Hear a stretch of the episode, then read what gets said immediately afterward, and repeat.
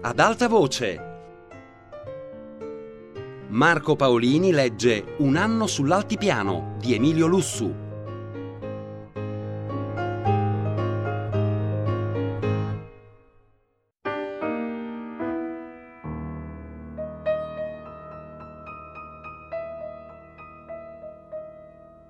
Il colonnello chiese al capitano Bravini il nome di un altro ufficiale del battaglione da mandare sotto i reticolati.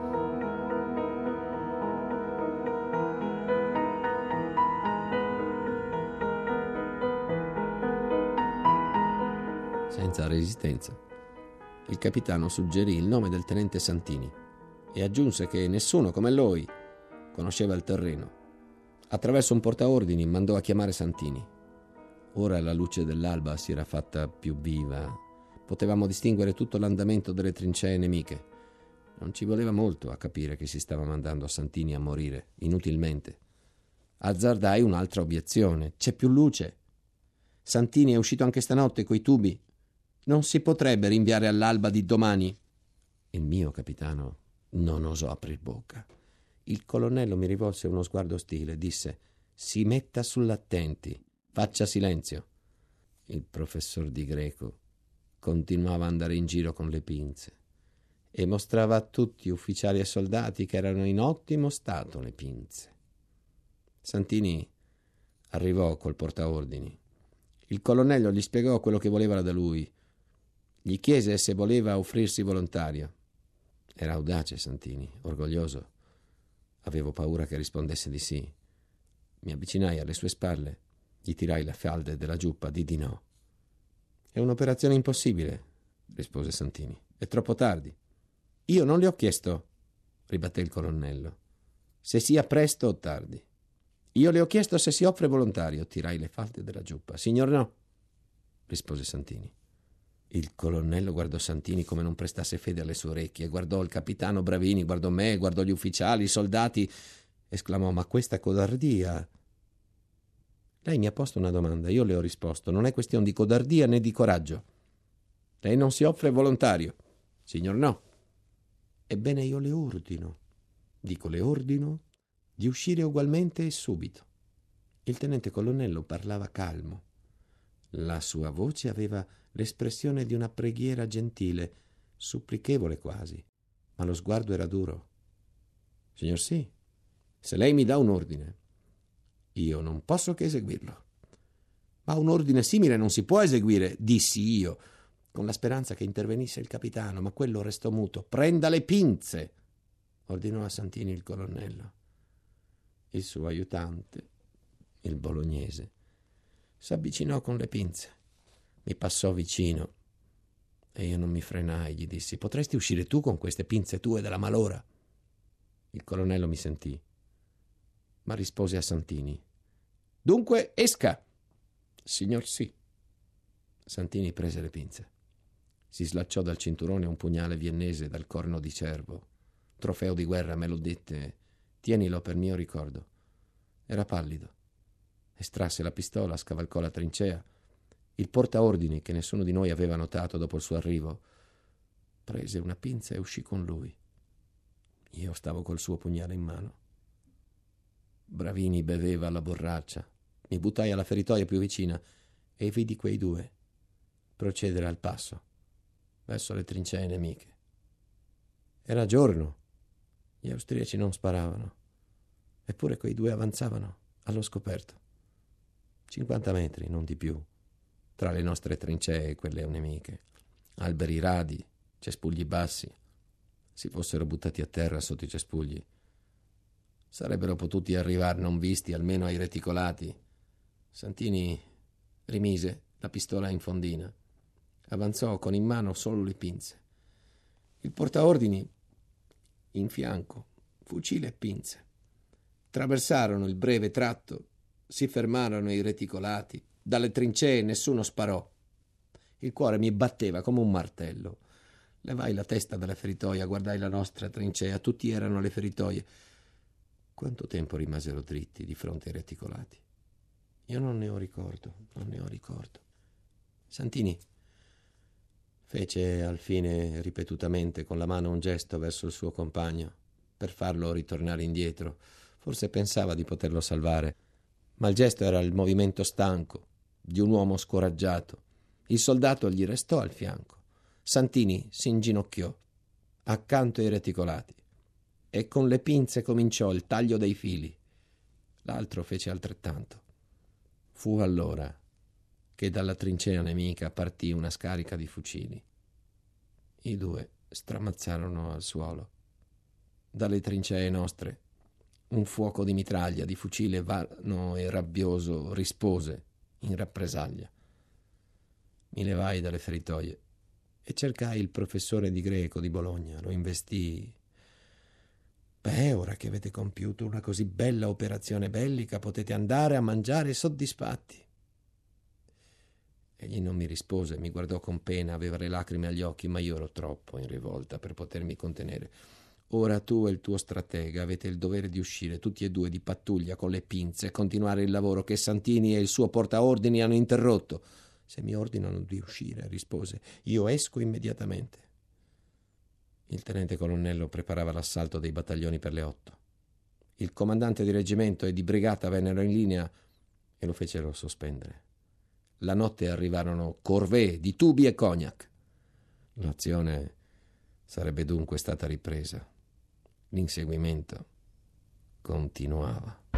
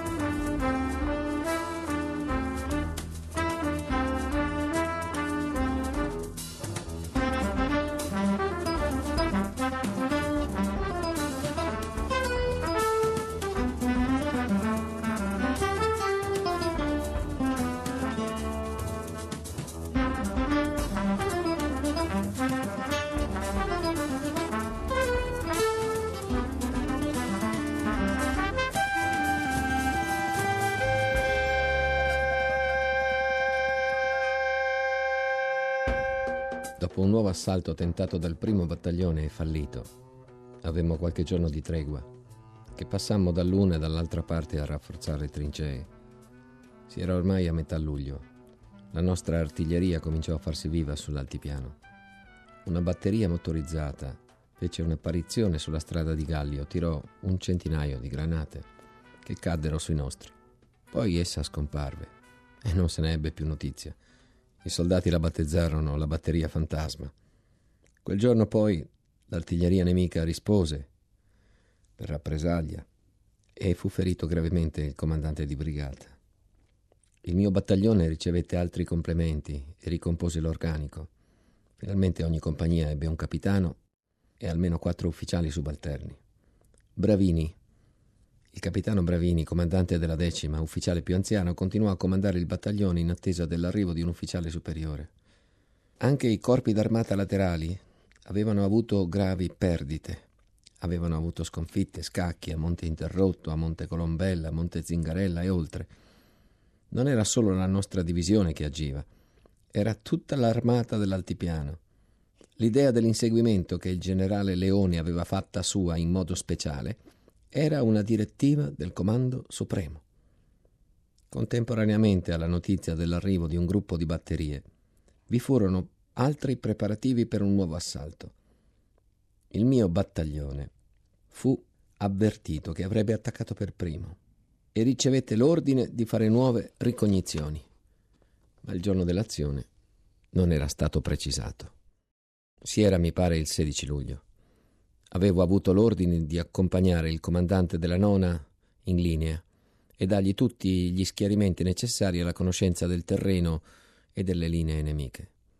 Era arrivato il giorno in cui era morto Santini e anch'egli dalle feritoie della nostra trincea aveva assistito alla sua morte e ne era rimasto profondamente impressionato. Il capitano Brevini, comandante del battaglione, aveva stabilito nelle compagnie un nuovo turno per gli assalti. La nona sarebbe dovuta uscire per prima. Ogni comandante doveva quindi conoscere in ogni parte il settore in cui sarebbe stato presto chiamato ad agire. Io lo trovai al comando della compagnia, dietro la linea di rincalzo. Beveva, mi sembrò di buon umore. Sapeva anch'egli dei preparativi per la prossima azione. Gli comunicai le disposizioni di Bravini.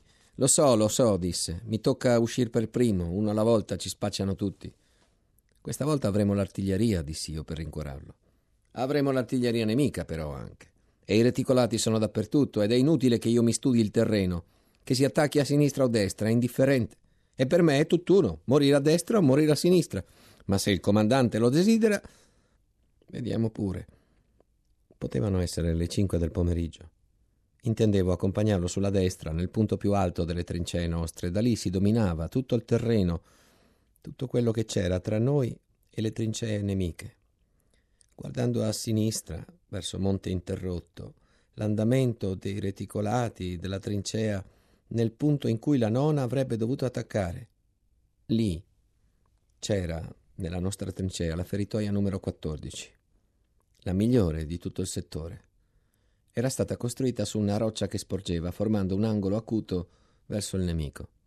Non era adatta per il terreno che ci stava di fronte più a destra verso Casara Zebio ma per quanto distante, spiava più in basso a sinistra. In alcuni tratti perfino il movimento degli austriaci nella trincea e nei camminamenti. Io c'ero stato quasi tutti i giorni e avevo anche potuto fare dei rilievi per il comando di reggimento. La nostra trincea, in quel punto, era presidiata dalla dodicesima compagnia. Avevamo già percorso gran parte della linea. Ci avvicinavamo al punto più alto, quando ci venne incontro un ufficiale di servizio di questa dodicesima. Gli chiesi di accompagnarci alla feritoia numero 14.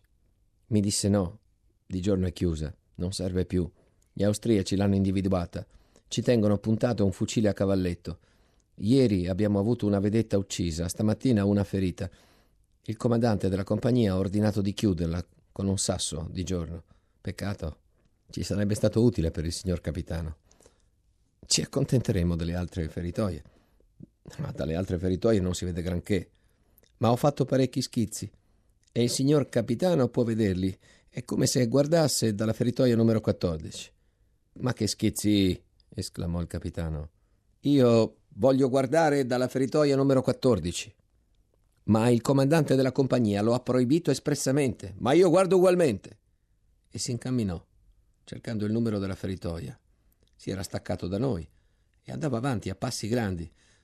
Io dissi all'ufficiale: Manda a chiamare il comandante della compagnia, perché questo ha bevuto e commette una pazzia.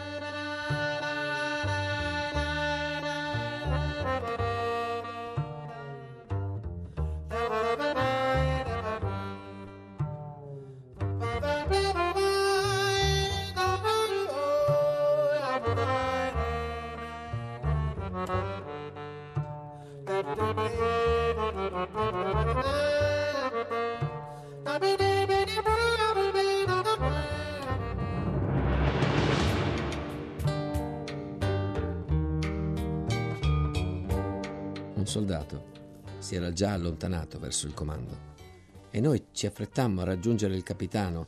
Così arrivammo insieme a lui alla feritoia numero 14.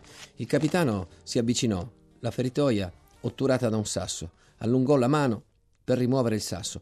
Io lo bloccai, gli trattenni il braccio. Se il capitano ha dato un ordine, noi dobbiamo rispettarlo. E io, mi disse, non sono un capitano anch'io, cosa sono io? Fu questione di secondi. Si mise di fronte alla feritoia, tolse il sasso, con mossa rapida. Guardò, un colpo di fucile, risuonò in aria, cadde a terra. Una pallottola esplosiva gli aveva spezzato la mascella destra, asportandogliene gran parte.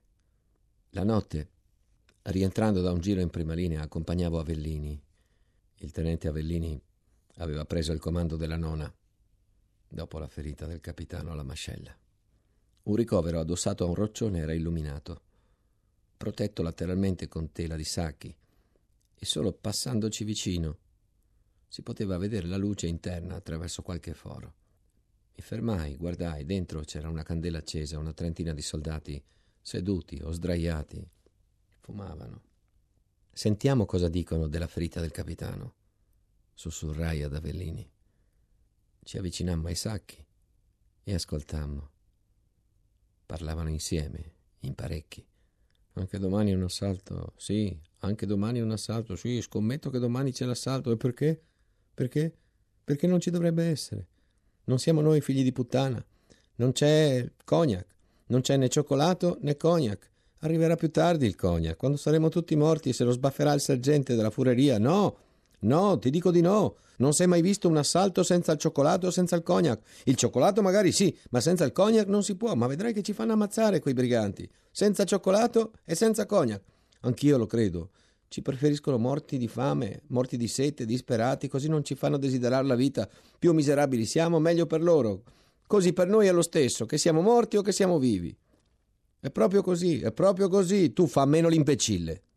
Tu mangi tutti i giorni come un avvoltoio, poi ti lamenti. Adesso c'hai lo stomaco delicato, hai bisogno di cioccolato? Vuoi un cioccolatino? Se non ti procuri le tue due scatolette di riserva, quelle che ti sei mangiato, lo vedrai che succede. Io, come caposquadra, non voglio avere noie. E chi è che ti paga per fare la spia?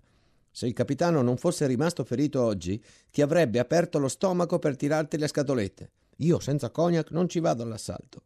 E dove vuoi che trovo le due scatolette? All'assalto ci vai ugualmente, anche senza il cognac, come hai fatto sempre.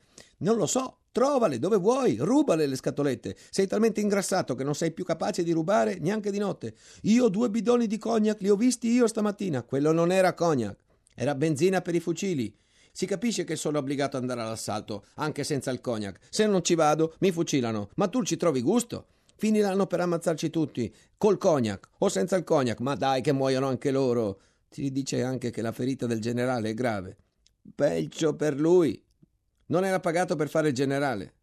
Sì, muoiono anche loro, ma con tutti i conforti, bistecche la mattina, bistecche a mezzogiorno, bistecche alla sera e con uno stipendio a mese che basterebbe a casa mia per due anni. Ma vedrai che non morirà. Di quella gente non ne muore uno sul serio. Quelli stanno bene anche da morti. Ma guarda, se morissero tutti staremmo meglio anche noi. Se morissero tutti, la guerra sarebbe finita, giusto? Bisognerebbe ammazzarli tutti. E non siamo stati capaci neanche di ammazzare il generale Leone. Siamo dei disgraziati, non siamo buoni a niente. A niente, a niente. Pare che il capitano abbia detto io i miei soldati non li conduco a farsi ammazzare come galline e ha preferito farsi ficcare una palla in testa. Chi te l'ha detto? Lo dicevano nella compagnia quando l'hanno fatto passare di qua con la barella.